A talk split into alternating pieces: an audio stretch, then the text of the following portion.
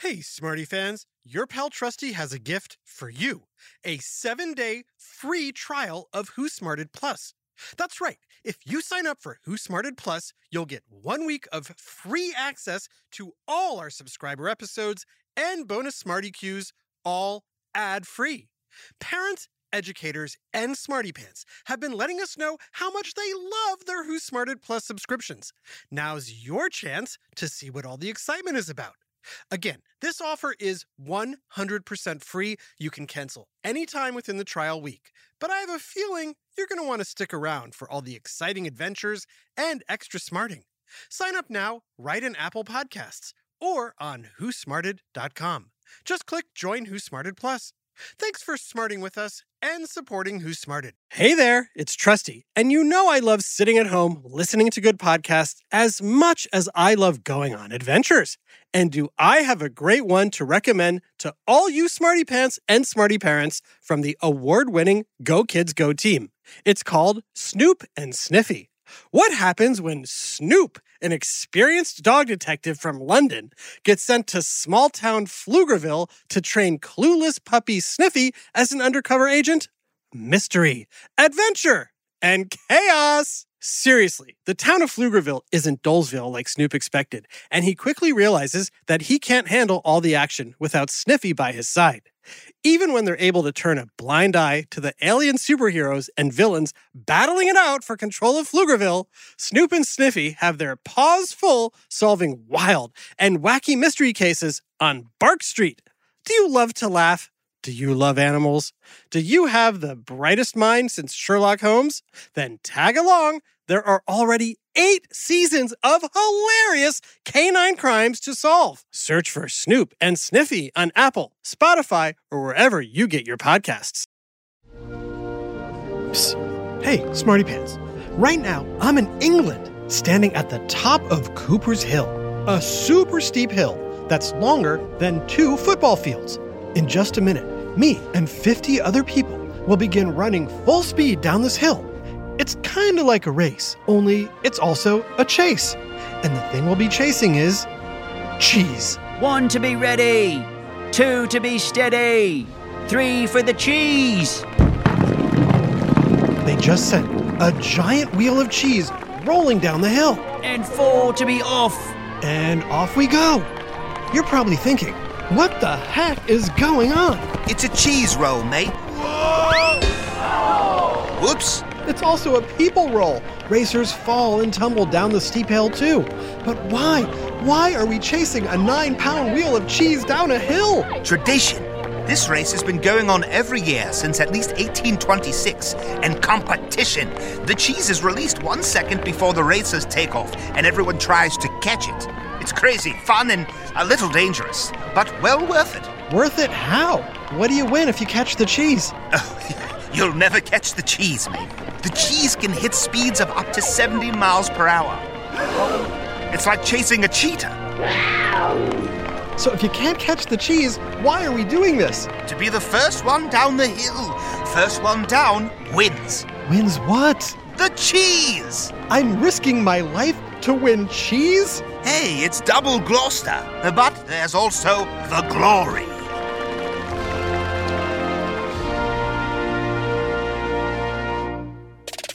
Cheese has played, and continues to play, an important role. Don't say role! An important part in our traditions, politics, and unique cultural identities. And our meals. It's referenced in all kinds of idioms or figures of speech, like calling someone the big cheese, or saying cheese when taking a photo.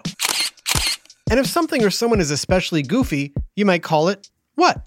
Did you say cheesy? And of course there's, hey, who cut the cheese? Wasn't me. I just smarted. But what is cheese? How come some are stinky or moldy? And most of all, what makes cheese so delicious that we eat it on or with so many things? I don't know. It's time for a stinky whiff of science on Who Smarted? Who Smarted? Who's smart? Is it you? Is it me? Is it science or history? Listen up, everyone. We've been smarting. Lots of fun on Who Smarted. Go ahead. Shout out your favorite foods that include cheese. Let me hear them. Okay, got mac and cheese, pizza, nachos, grilled cheese, lasagna, queso dip, Cheez-Its, potatoes au gratin. Nice. We slice cheese up and put it on burgers and sandwiches. We grate, shave, shred, and sprinkle it on pastas, soups, and salads.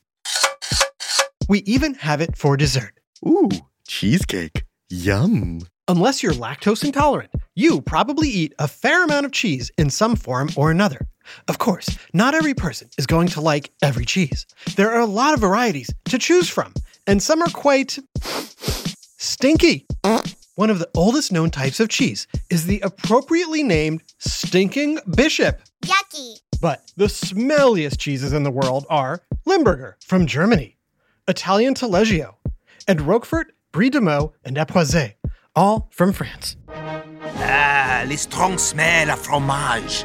Époisses was a favorite cheese of Napoleon. Made from rockhouse milk, it is très delicious, but so stinky. In France, we love food, we love tradition, and we love cheese. Our Dairy Farmers Organization estimates we have 1,200 different varieties of cheese. 1,200 varieties. Whoa. Wow. How many kinds of cheeses do you know, Smarty Pants? Cheddar, Swiss, individually wrapped Kraft American slices? We'll get to that later. So how do they flavor so many different cheeses?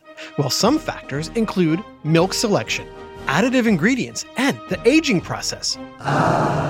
Most cheeses, including cheddar, Swiss, and Gouda, are made with cow's milk, while others, like feta, are made from sheep's milk. Or chèvre from goat's milk. Cheese can even be made from buffalo, camel, or yak's milk. It's all dependent upon which kind of animals live in your region and what kind of flavor you're craving. An important factor is the history of cheese. The exact origins of cheese making are unknown. Culinary historians suppose early cheese production is closely related to the domestication of milk-producing animals around 8,000 to 10,000 years ago. Cheese making is referenced in ancient Greek mythology and murals in Egyptian tombs. Ooh. Cheese may have been discovered accidentally when ancient residents of the area known as the Fertile Crescent, near the Mediterranean Sea, stored milk in containers made from the stomachs of animals. Sometimes wonderful things are discovered in disgusting ways. Rennet is an enzyme naturally found in the stomachs of animals such as goats, sheep, cows, and camels. This enzyme causes milk to coagulate or thicken. It then separates into two parts, curds and whey, which, to any of you who are nursery rhyme fans, might sound familiar. I'm just gonna sit on this tuffet and eat my curds and whey. Eek! A spider! I can't speak to Little Miss Muffet's dietary habits, but I do know the United States Food and Drug Administration, or FDA, requires all milk to be pasteurized, a process for removing potentially harmful bacteria. However, in some parts of the world, the milk used for cheese may simply be warmed or, in some cases, come straight from the cow. Next, the milk needs to be acidified. Depending on the type of cheese you're making, this could mean adding vinegar, citric acid, or what's known as starter cultures, which are living bacteria that eat up the lactose in milk, turning it into lactic acid. Ooh. But remember, the milk needs to coagulate or thicken. To do that, a coagulant is added to make the milk nice and squishy. Rennet, the natural enzyme found in animal stomachs, can still be used as a coagulant today. But other options come from plants or fungus or an artificial rennet produced in a lab, which mimics the real thing. This separates the solid curds from the liquid whey. Next comes a step called cutting the curd, which removes even more moisture from the curds. This is followed by processing the curds, which may involve washing and cooking the curds. Generally, the more the curds are cut and cooked, the drier and harder your cheese will be. But don't forget to salt your curd. The separated curd is shaped and salted to preserve and flavor the cheese. Some cheeses, especially soft ones like burrata, feta, and mascarpone, are served freshly prepared. Others are aged. Aged in a cave by a knave named Dave. It could be. The temperature and humidity of the cave or room where the cheese ages is important. An affinier is an expert who helps a cheese achieve its desired flavor and texture as it ages, like a soccer coach for cheese. For some cheeses, ambient molds in the air give the cheese a distinct flavor. Sometimes mold is added, like with brie and blue cheese. Cheese may be turned, brushed with oil, washed with brine or salty water, or coated in wax. Each type of cheese requires a different process. Most cheeses are considered aged after 6 months. Bito Storico, however, can be aged for up to 18 years. But it's not allowed to vote. Many aged cheeses develop a rind as the exterior of the cheese dries during the aging process. Ooh. The rind contains different cheese-making bacteria and may be additionally flavored thanks to the work of the affinier. In France, we eat the rind. Mange la croûte. In America, we do not. American cheese doesn't even have a rind. American cheese. It isn't even cheese. True or false? Is American cheese cheese? True. False. The answer is right after this quick break. Hi, Trusty here with a special message for all the parents and guardians listening. I know how important it is for your child to excel in every way possible, especially when it comes to education. Well, thanks to my friends at IXL, you don't have to go it alone. IXL is a personalized learning platform that's transforming the way children master everything from math to social studies. IXL's interactive courses and immediate feedback ensure learning is super engaging and accessible for every student, pre-K through 12th grade. Imagine that, a tool that grows with your child, offering personalized recommendations based on their progress. And we know it works because we've used it ourselves. Adam Tex Davis, co-creator of Who Smarted, used IXL to help his daughter stay on top of her schoolwork and excel in her classes. Backed by research, students who use the IXL program are more likely to get higher test scores because IXL functions like a tutor. And whether your child needs help with homework, classwork, test prep, or is looking for a challenge, IXL has you covered, and all of that at an affordable rate. A 1-month subscription to IXL costs less than what most tutors charge for an hour. And one subscription is good for every child in your household. Join the millions of parents who trust IXL and make an impact on your child's learning today. Oh, and Who Smarted listeners get an exclusive 20% off IXL membership when you sign up now at IXL.com/smarted. Visit IXL.com/smarted to get the most effective learning program out there at the best price. IXL Learning. Inspire. Excel. Learn more at IXL.com. Hey there, smarty moms, dads, adults, and anyone who loves great food but doesn't always have the time or energy to grocery shop, prep, and cook a big meal. Well, take it from me, the trusty narrator. I found the perfect solution to having delicious, home-cooked meals without all the time and hassle. It's called Factor Meals. With Factor Meals, you can forget about all the shopping, chopping, or even washing dishes. That's because Factor's fresh, never-frozen meals arrive at your door, ready to heat and eat in just 2 minutes. That's right. With Factor, you and your family are always just 2 minutes away from chowing down on chef-crafted, dietitian-approved, delicious gourmet meals. From Calorie Smart to Protein Plus to vegetarian to keto options, Factor has 6 menus guaranteed to meet your wellness goals. And with over 35 meal choices and 60 add-ons weekly, your taste buds will never get bored. I personally started ordering Factor Meals last month for those busy days when I want a tasty lunch or dinner that fills me up and crushes my nutrition goals, but I only have 5 minutes to cook it. And Factor 100% delivers on time, every time.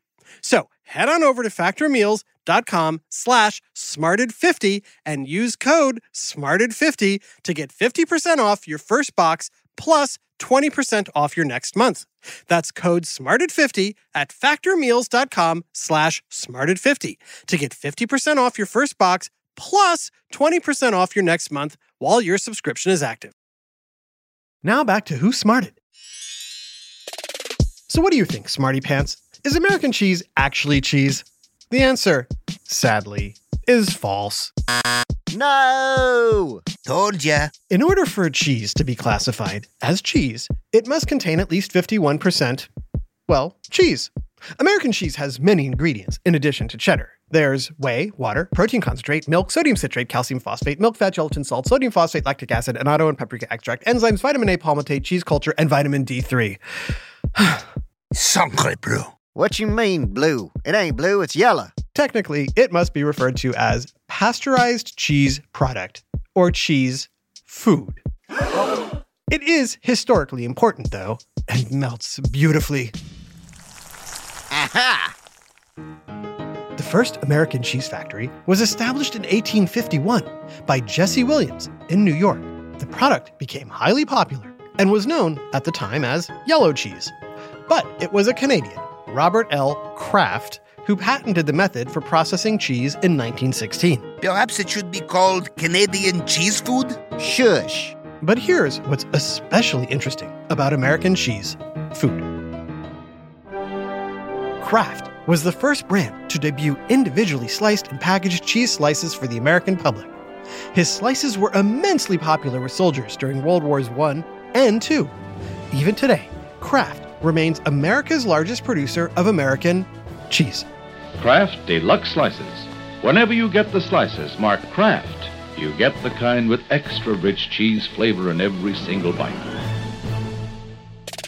Then, thanks to the Agriculture Act of 1949, the U.S. government began purchasing products, like cheese, from dairy farmers to help stabilize the agricultural economy. When Americans who needed an economic boost received government assistance, cheese was often part of their benefit. That's why, at the end of World War II, people began referring to money as cheese. Gotta make that cheddar. Except it's not cheddar. It's cheese food. Shush. The actual origins of cheesemaking remain mysterious. We know that by the time of the Roman Empire, cheesemaking was common and highly valued throughout Europe and the Middle East. By the time of Julius Caesar, literally hundreds of cheese varieties were being produced and traded. All hail Julius Caesar.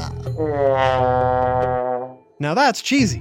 Thanks to the Romans documenting their processes, the cheesemakers after them were able to use that information to improve and refine their techniques. Lots of the cheeses you and I love today were developed in the last 500 years. Cheeses like cheddar, Swiss, and Parmesan. Cheesemaking flourished in Europe and the Middle East, but North and South America show no evidence of early cheesemaking. Until European immigrants brought cheese with them on their overseas voyages. And thanks to that, we have our most comforting comfort foods. Yeah, let me get potato skins and mozzarella sticks and cheese curds and ranch, jalapeno poppers, chicken wings with blue cheese, and some cheesy bread. Ooh, on some fondue. What about you, narrator? Oh, I'll just have some of the double Gloucester cheese I won at the cheese roll.